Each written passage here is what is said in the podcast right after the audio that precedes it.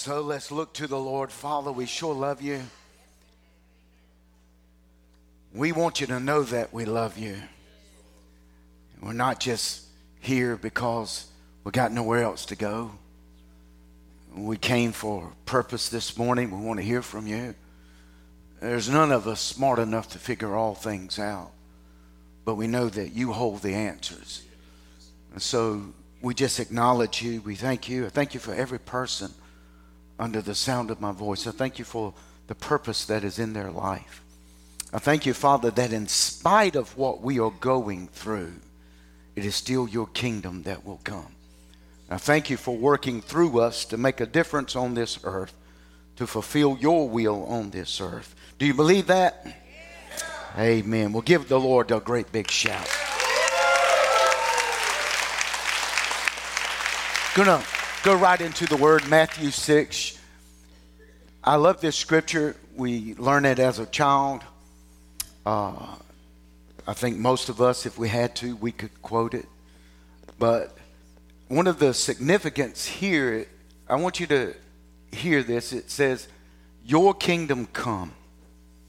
That's a powerful statement. Your kingdom come, your will be done on earth as it is in heaven. One of the first principles that you learn as you get saved is that people are still crazy.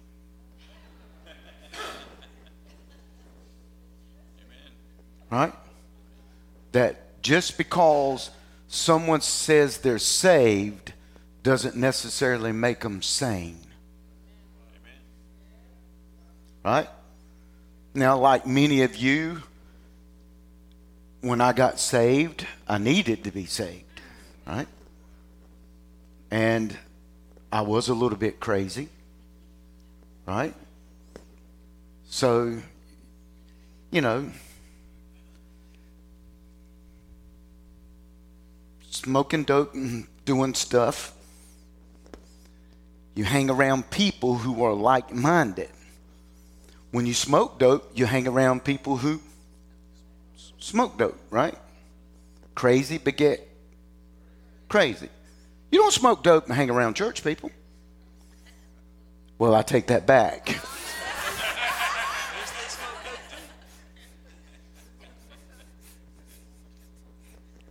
right?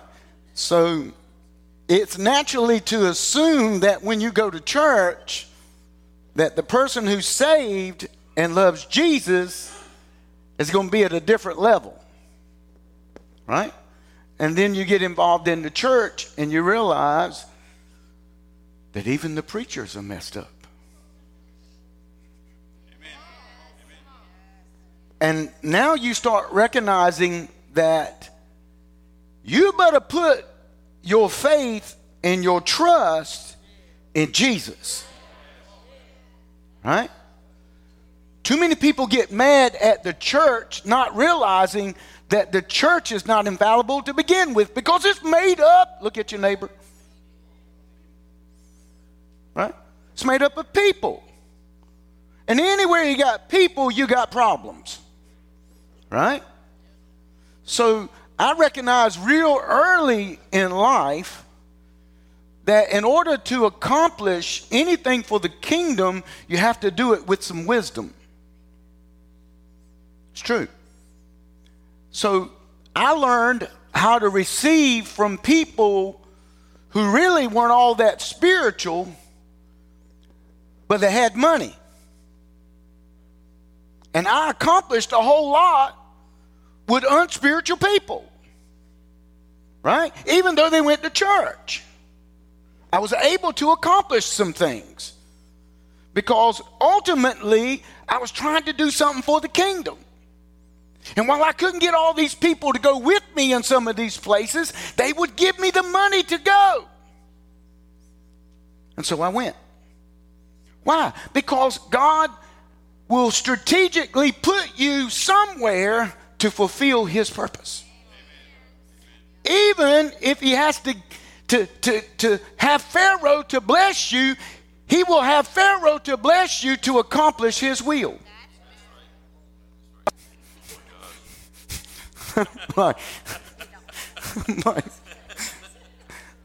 you, you kind of, you, I would rather work with sinners than saints. No, you're not listening to me. You're not. Because Christian people get on my nerves. Right? It's like I know you. I know you. If you walk up to me and you say, "How you doing, my brother? It's glory in the Lord. Hallelujah. How's you to Jesus?" I'm like, I'm gonna get away from you. Right? Ask me who won the fight. Ask me who won the football game. Man, do something normal. But but nobody in their right mind walks around talking like that. That's not trying to hide something in their life. Because you ain't that spiritual. Come on, talk to me. You know I'm not, right? You know that? Yeah, okay. Okay.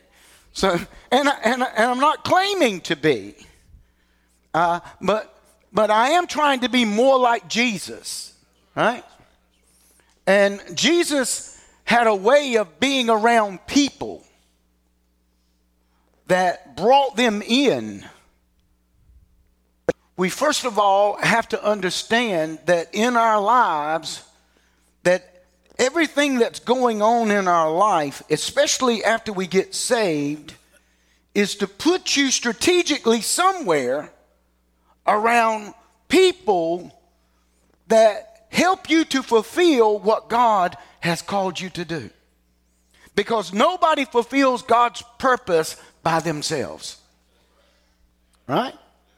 And so th- there'll be lots of people that come and go in your life. Somebody say amen. Some of them you hate to see them leave. Some of them you're trying to kick them in the rear end to get them to go. Say amen. They all have purpose. Well, when you first of all start becoming more enlightened, you become more enlightened over that it's the kingdom of God that matters most. And that it's His will for all of us to participate and to find the purpose that, because I, am I'm, I'm a person, I never get upset. Well, I won't say I won't get upset. Sometimes I get confused when people come and when people go. Right? And I believe that he sets the members in the church as it pleases him because of that, what I call that band of brotherhood. Loyalty is something that has been lost within the concepts of church. Talk to me. That's very, I mean, if you can find a man that will keep his word, you have found something in this life. Come on, talk to me. That's why I don't get excited when men quote me scripture. I get excited when I see them live it. Come on, talk to me. Right? Uh, some of the most spiritual men that I know don't walk around quoting scripture. They just are good, good men. So, what do you talk about? A church is a reflection of its people. Right? You are a reflection of the people that you surround yourself with. And they are a reflection of who you are to them. Right?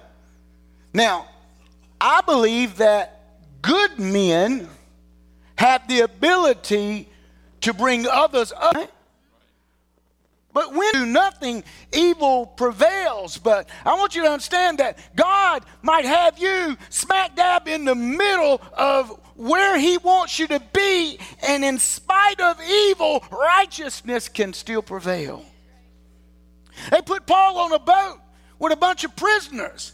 The boat was sinking the, the, the, the, boat was torn to pieces. The storm had, had tore the boat up, and it was Paul that was able to stand up and say, Be of good cheer. The angel of the Lord has stood beside me this night, and he said that not anybody. Not, not, can, can you imagine? You got the most, look, these prisoners were, were so evil that the guards decided to kill them. Instead of taking a chance that they might escape the storm, they were going to kill them. Let me tell you something. When there's when the when the hurricane is happening and they're still planning on killing you, you're bound to be. That's something. I mean, you're bound to be something's wrong with you. Let's kill these dudes before they escape. Paul said, "Don't worry about it." He said, because the angel of the Lord, not only did he come to save me, he come to save everybody that's on this boat. I want you to understand, God might have you on a boat with a bunch of sinners. So stop complaining about it. Because it could be you are the lifeline to salvation in their life. And let me tell you something. It's time that Christians stop forgetting about our ultimate goal because he told us to go into all the world and to preach this gospel to every creature. Now, I want to tell you something. There's some creatures out there that still need to be preached to. Come on, talk to me.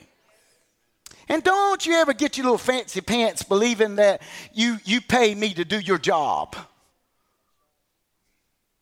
You don't pay me enough money to do your job. Are you listening to me? no, no, no, no. No, it's, it's, it's, it's each and every one of our responsibility to fulfill the purpose that God has called us to. Nobody is exempt from that. Not me, not you. And listen, if God will save every sinner that was on that boat with Paul, that's a huge statement about how God wanted Paul to be represented. Right? It's one thing if he just came down and lifted Paul out of it and said, Too bad for the rest of you sinners. That's why, why, have he, why, why did the church become an exclusive club? Church is not doing its job unless we got some ranked sinners. Right? We're doing pretty good around this place.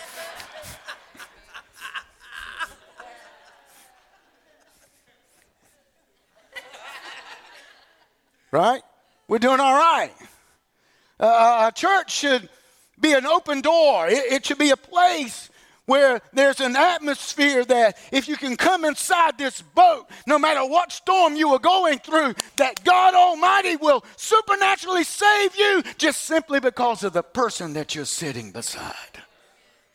That's the kind of power that you possess and I possess. That God says, hey, just represent me well and don't worry about trying to clean everybody up because if God and if He'll create a miraculous where people are saved, they have look at 911. Everybody was talking about God. Even got Oprah up on TV, you know. Bunch of folks up on TV. Everybody talking about the Lord. How soon we forget. How soon. How soon we, we, we, we forget. We are the reminder. So when you walk into the process of wherever you are, there's an anointing that is on your life that is meant to save every person that you come in contact with. And it doesn't matter how, how, how messed up they are because we serve a God that knows how to deal with messed up people. Right?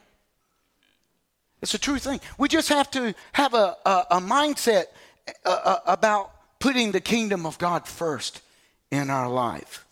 Now, let's look at this. I, I love this scripture, it, it's a beautiful one. It says that, uh, let's go to where the gifts of God are without repentance Romans 11 29. Everybody say, the calling of God on my life. When, when I first heard this scripture, uh, I heard multitudes of people preach it different ways. Because I had heard people say, you know, you could lose your gifts and all of these things, especially if you know you won't living right and all that. And then when I read this, it says, For God's gifts and his call are irrevocable. One scripture says they're without repentance. When I finally begin to understand that God doesn't change his mind on the calling that he places on your life, no matter what you do with that calling. That once you were called, you were called. Look, he, he called Jonah, and Jonah didn't want to go.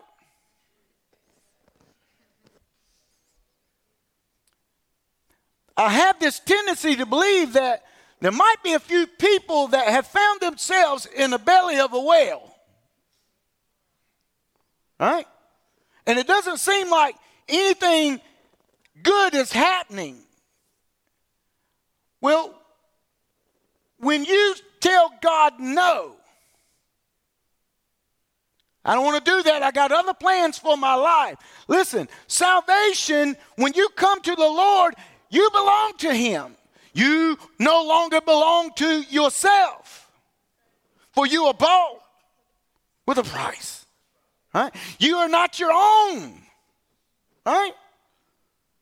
We don't have the right to say no. We can say no.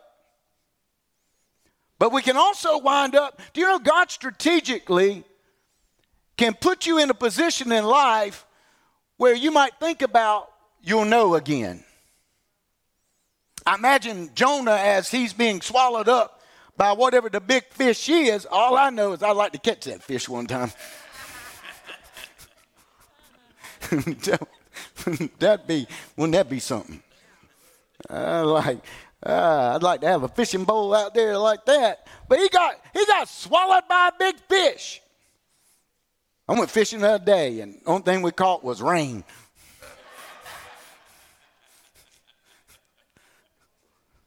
I imagine if you're sitting in the belly of this old big old fish and you start thinking about, hmm, I wonder if I want to make my home in this fish or go ahead and do what God has asked me to do.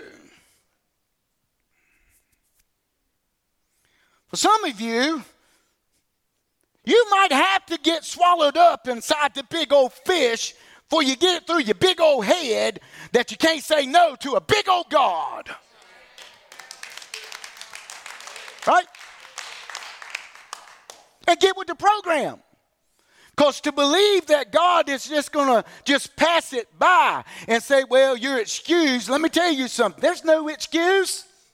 His gifts, his call are irrevocable.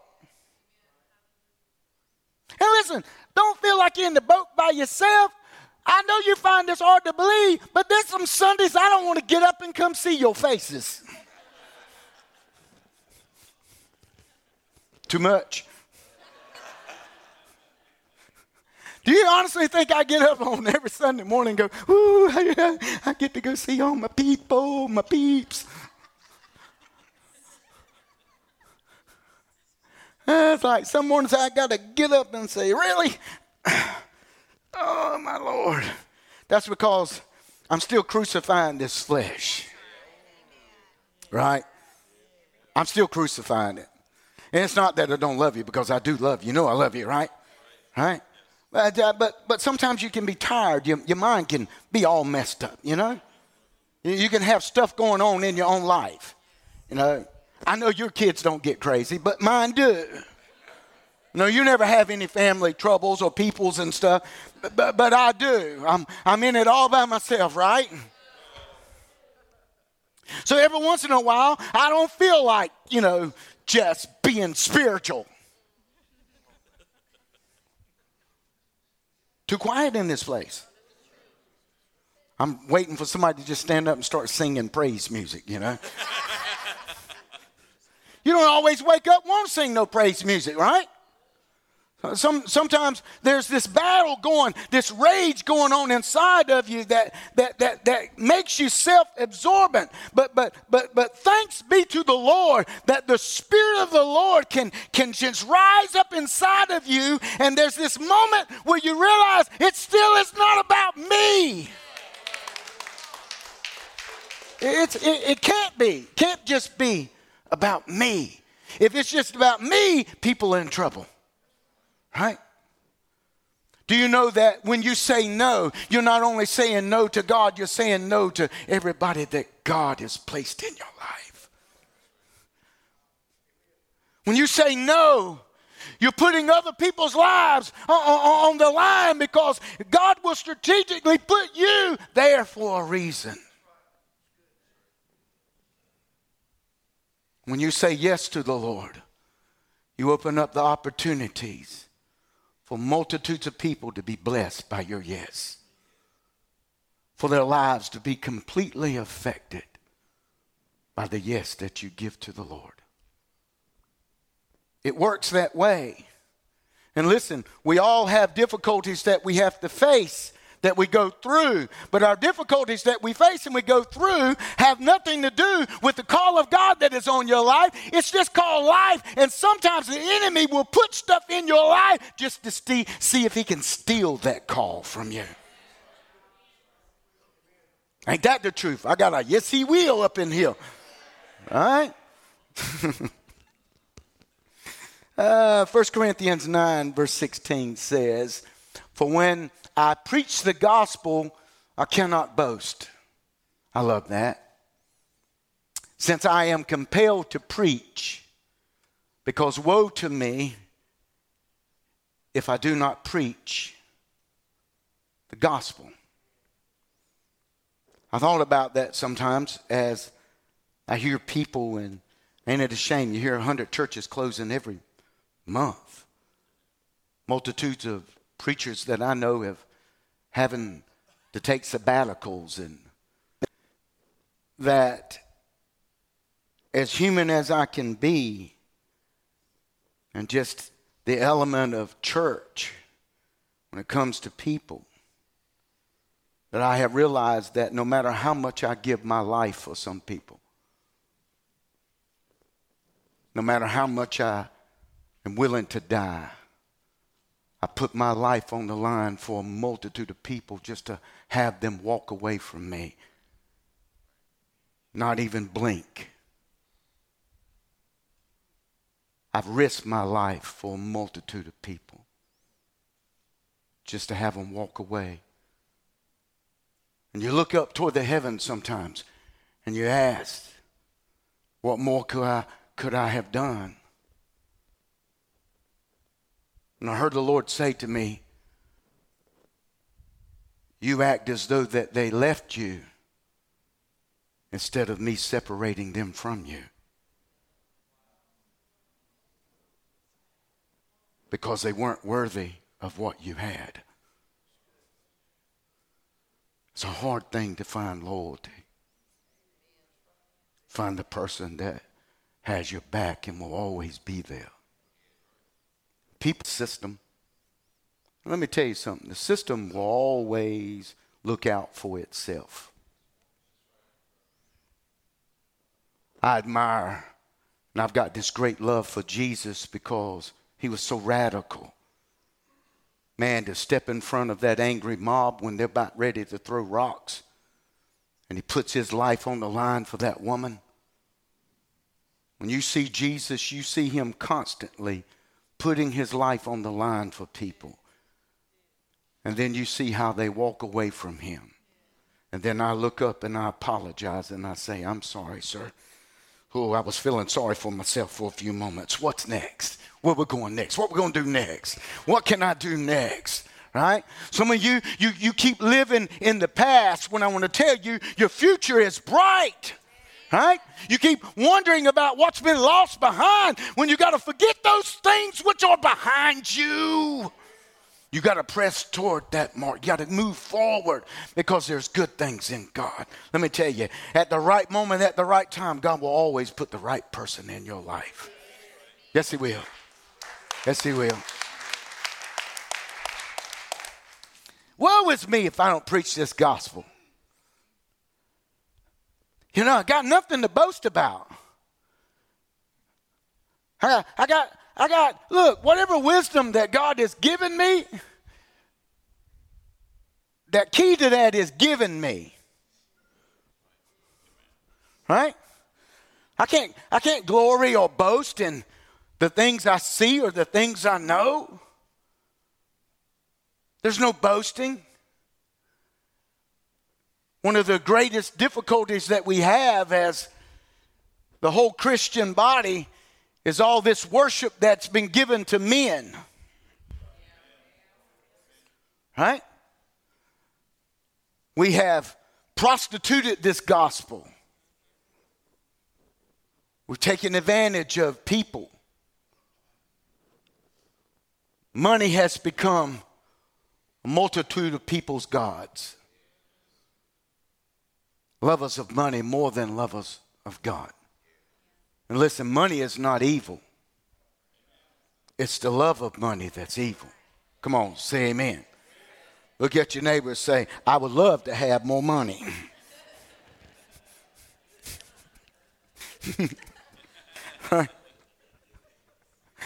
money, money's not evil, right? Like with with the right amount of money, we could change this city. In this city that was worth having. Are you listening to me? That's the good news. And let me tell you something uh, there's enough money in this church to actually do that. The difficulty is it's still in your pockets.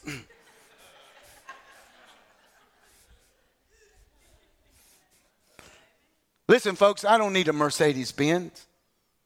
I certainly don't mind flying coach. What I do mind is in my own city, there is nowhere for a person to go to get the help that they need. And don't get around me bad mouthing drug addicts because you'll see a side to me. Because unless you've been there, shut your mouth. Don't talk about what you would do. Sometimes the hardest things that I have to do is to be so brutally honest with that drug addict. Because I can't cut them any slack because I know what that means. If there's ever a man born that knows how to help, I do.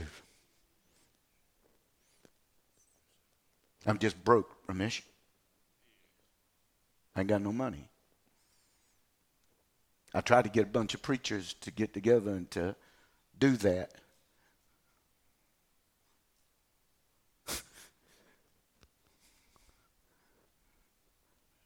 they didn't care. They just wanted their 15 minutes of fame to talk about something. You can't change anything just talking. It takes doing. Not talking. I love me some Toby Keith.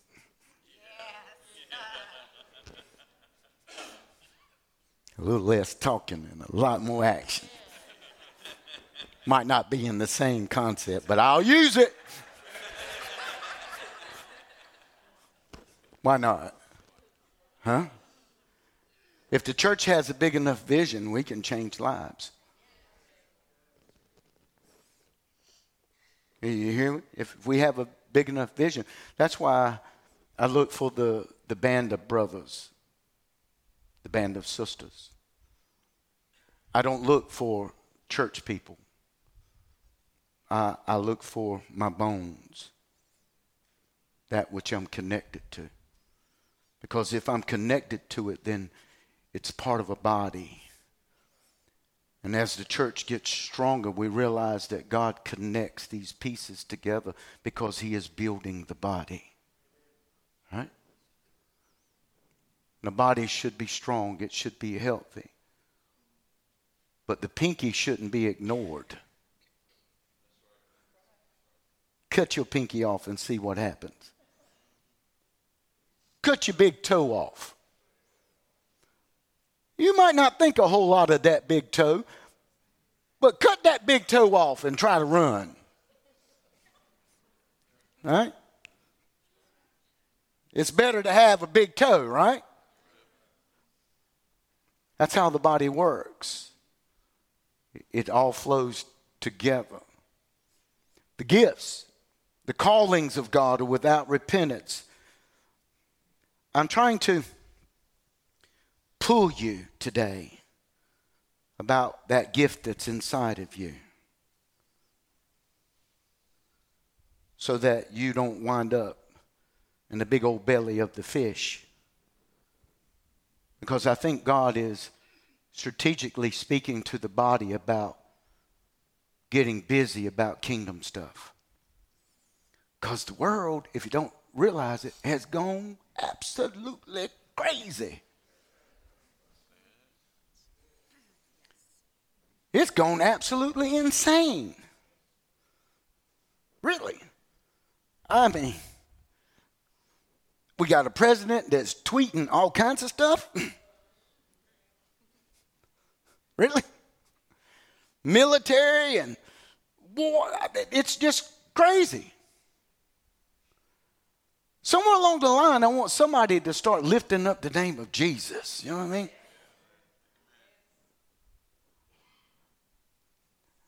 We wonder why our young people are so violent. Have you seen the video games?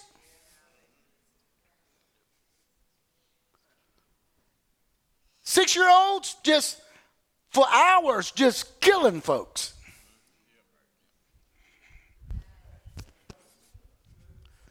Look, I know we play cowboys and Indians, but the the last I checked, we didn't go into the mall with bow and arrows and start trying to shoot everybody. Right? The music is absolutely insane. You know what's even more insane? Is all the people who buy that music. And I love music, right? I can't dance with the flip, but I enjoy trying. My wife says every time I dance, I get a stupid look on my face.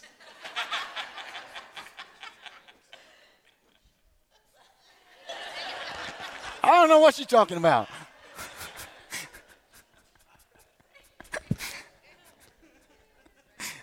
she says, You got that stupid look on your face. So I just turn around and I go, You can't see me now.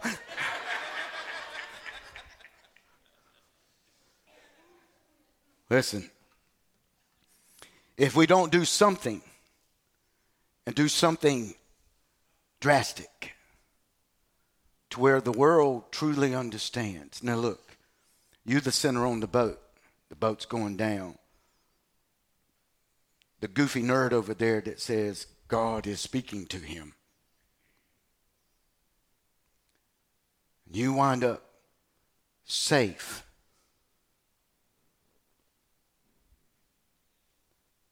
And all of a sudden, that old goofy dude that was talking about, God told me that not one single soul on this boat would be lost as long as you stay on the boat and you don't jump out this ship on your own.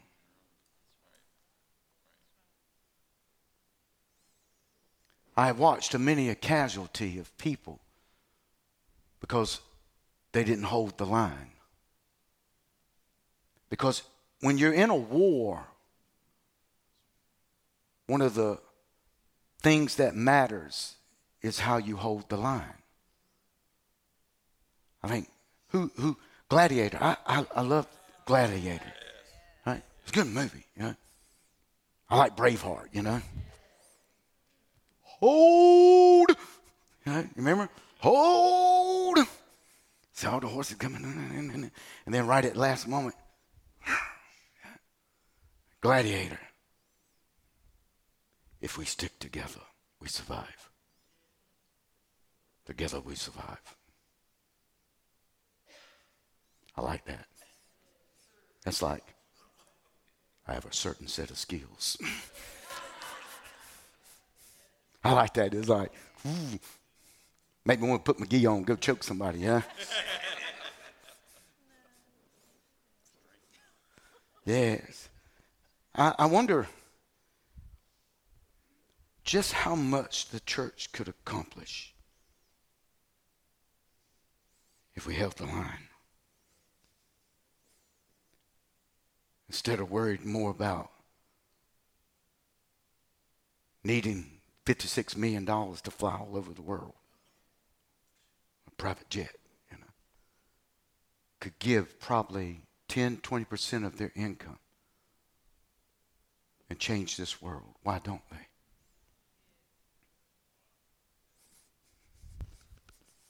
Do you know that a lot of these guys are worth? Ken Copeland's worth almost a billion dollars. Go round down the line. I ask myself, who needs who needs a billion dollars? We we got so much. The, the world, the, they don't trust us, and I don't blame them. If I was a sinner and you asked for my money, I'm gonna give you nothing, right? Just simply because of how. But look, look at the wealth that we have as the body of Christ. But yet we don't use our wealth to change the world.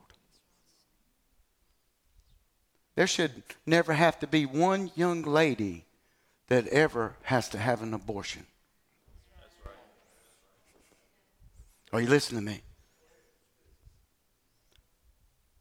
I draw the line when the church wants to walk around with signs. When they ask me, I think I've told you before, I, I, haven't changed. I had that group that wanted to come. They, where I was at, they, they wanted to march from there. And I asked, well, what are you marching for? It's abortion. You know, got signs all over. Abortion is murder. God loves the babies. Boom, boom. And I'm like, well, what else are you going to do? They were like, What do you mean? We, we want to march, make people aware? I'm like, People are already aware. Everybody's aware. And I simply asked that question What will you do with the young girl that needs help? She says, What do you mean? I'm like, How will you help her?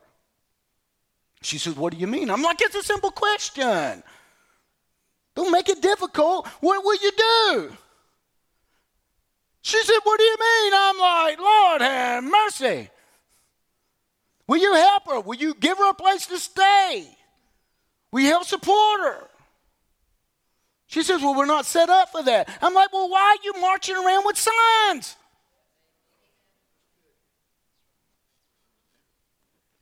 She's 15 years old and got nowhere to go and got nobody to help her, and your answer is to shove a, shine, a, a sign in her face.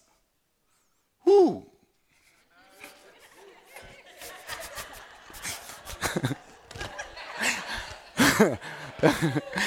what him I did it. oh, right. That was close.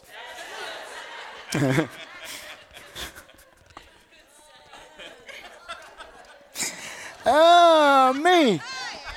Woo. Boy, that would make that would that people would love that on the radio. On the,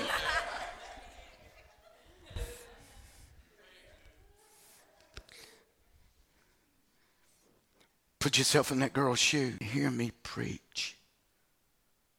Condemning messages to people. Especially when the church is too stingy to reach out and help. And if I had the power to tell somebody to go fishing and to pull up some gold coins, I would.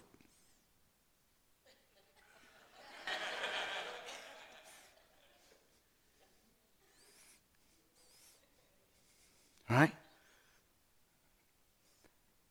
It's there. I've been waiting, seeing what the Lord will do, who He will put, who He will gather, and to see what we can do to change some lives. I talked to my friend, uh, how'd y'all like to send a good offering to the Bahamas? Wouldn't that be nice? To do that? We got one of our brothers here. I, I love dearly. Got a lot of family there in the Bahamas. Say it for me, my brother from another mother. Say it. I, I want them to know that. Uh, look at all the devastation there. You know, it, it doesn't matter how much that you sin. It just matters that you send it. What if you can't help everybody? What about the two, three, four that you can help? That's what makes a difference. Just uh, another week or so, we're going to be out there at the fair. And I mean, from Tuesday to Sunday, uh, we'll come to church, then we'll leave real quick. And we're out there and we'll be working just to raise money so that we can give that money away. And that's like, wow, this is so good. Yep. And so Brent's here and uh, Pastor Drew, for, for those of you, especially for all of you that have uh, helped us in times past, make sure that you, you see Pastor Drew or Brent because we have paperwork. We're trying to get it already signed. You got to sign paperwork to be on the truck, right? Uh, I reckon if you sign the paperwork or something like that, they'll hold you liable if you get somebody sick. I'm just joking.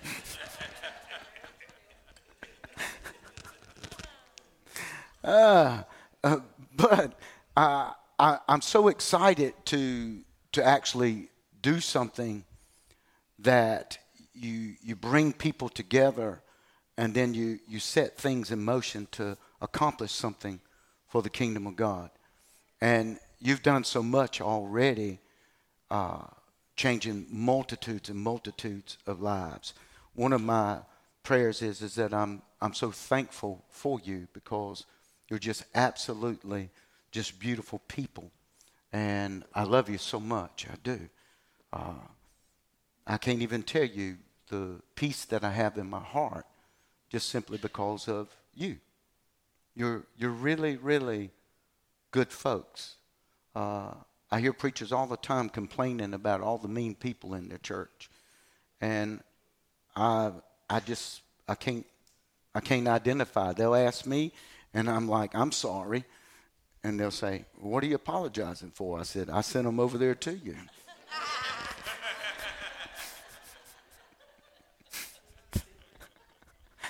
just, what? I'm like, I figured they were a better fit for you. well, who did you keep?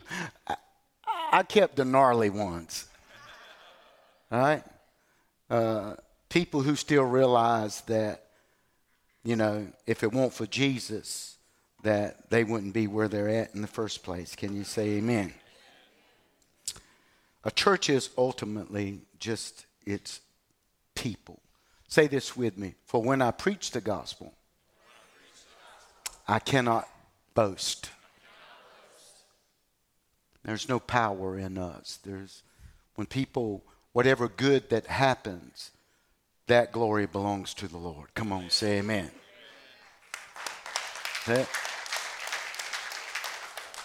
Whatever the church accomplishes, whatever good things that happen, look up toward the heavens because He's the only one good. Come on. Amen. All right. Please don't look at me because I'm not good. All right. I'm trying to be good.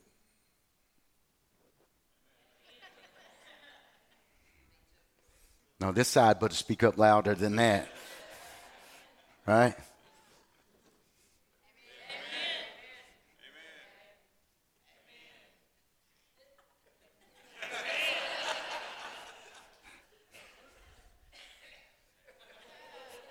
Right?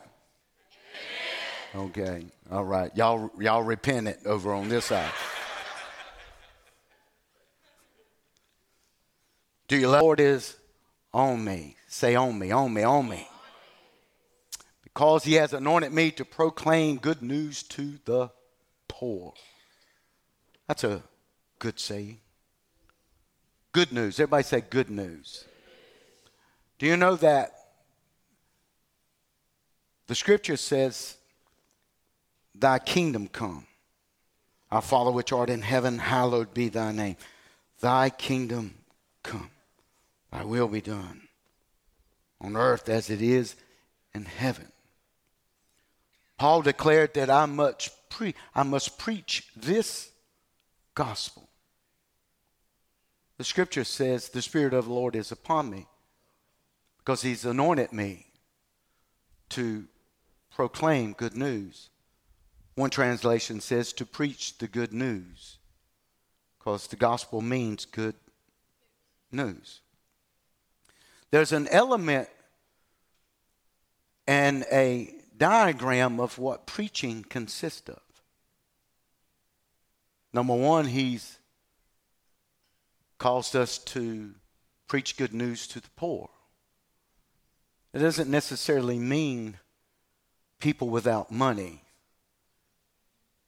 This is more in reference to those who have had their spirits broken. People in life that don't have any vision anymore because of how life has treated them. One of the things that the gospel does is it breathes life back into people who thought that they could never, ever truly be happy again. That's good news to the poor people. When you're broken and you're all alone, you feel like no one cares. After I went through my divorce and I found myself all alone inside of my apartment, and I stared at the four walls, and it seemed empty. No phone calls, nobody to check on you or to feel as though you mattered to anyone. I felt like uh, I was used up. I had one preacher look at me and say, Well, you can't preach anymore. That's such great encouragement. the truth of the matter is, is I was as innocent that day as I am to this day. I wasn't guilty of anything besides just being human, but you have to race this off the tape, Pastor Drew, but she was the one crazy.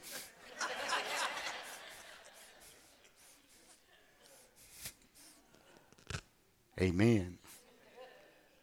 But instead of trying to lift me up, trying to help me, and I told myself that if I'm ever in a position that taught me a lesson, that struggle where you can actually feel as though everything in life that you wanted has passed you by. He said, The Spirit of the Lord is upon me to preach this good news to those that it has seemed like the enemy has stolen everything from them. That we serve a God that knows how to bring back life. Come on, talk to me. I grabbed a hold of that lifeline. And I promise you, everything that I am today is simply because of that anointing where I realized that I didn't have to be poor anymore. This is how we win people. This is how we make sure that folks know. And I want to tell you, God wants to put people in your life that won't let you go. That understand how you feel at those moments. If I could reproduce that in you, we can change a lot of lives.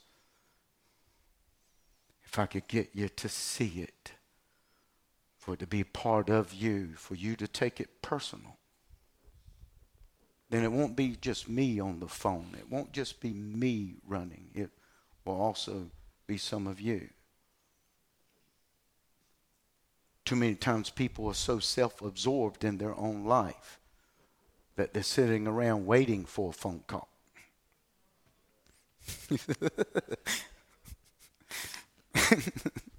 Look, pick the phone up and call somebody crazier than you. Somebody say, Well, I won't ever call a single solitary soul. we dial it down just a little bit. Ah, that was funny. I saw the look in his face. Crazier than me. Who, who can I call? All right?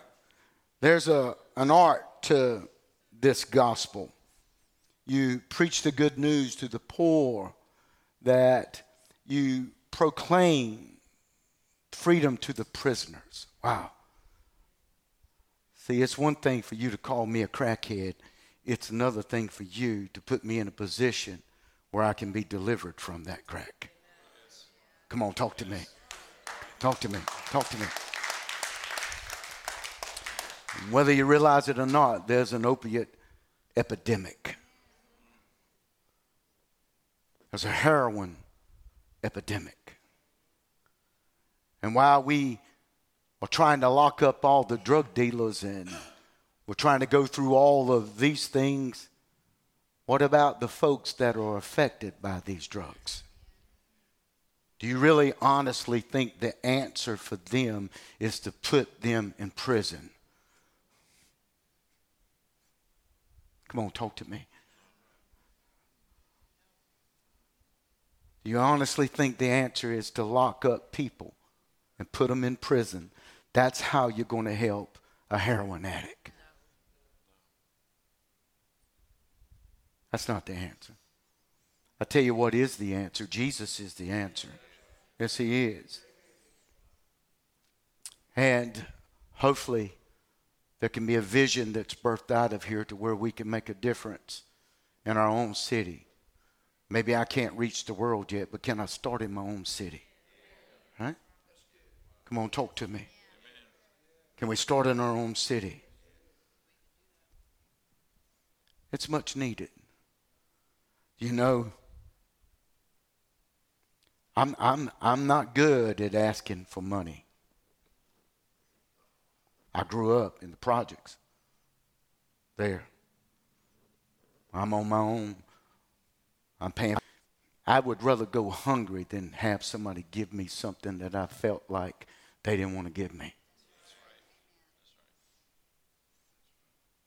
When I gave money away, I never made anybody feel like they were poor. I gave it with the greatest intentions.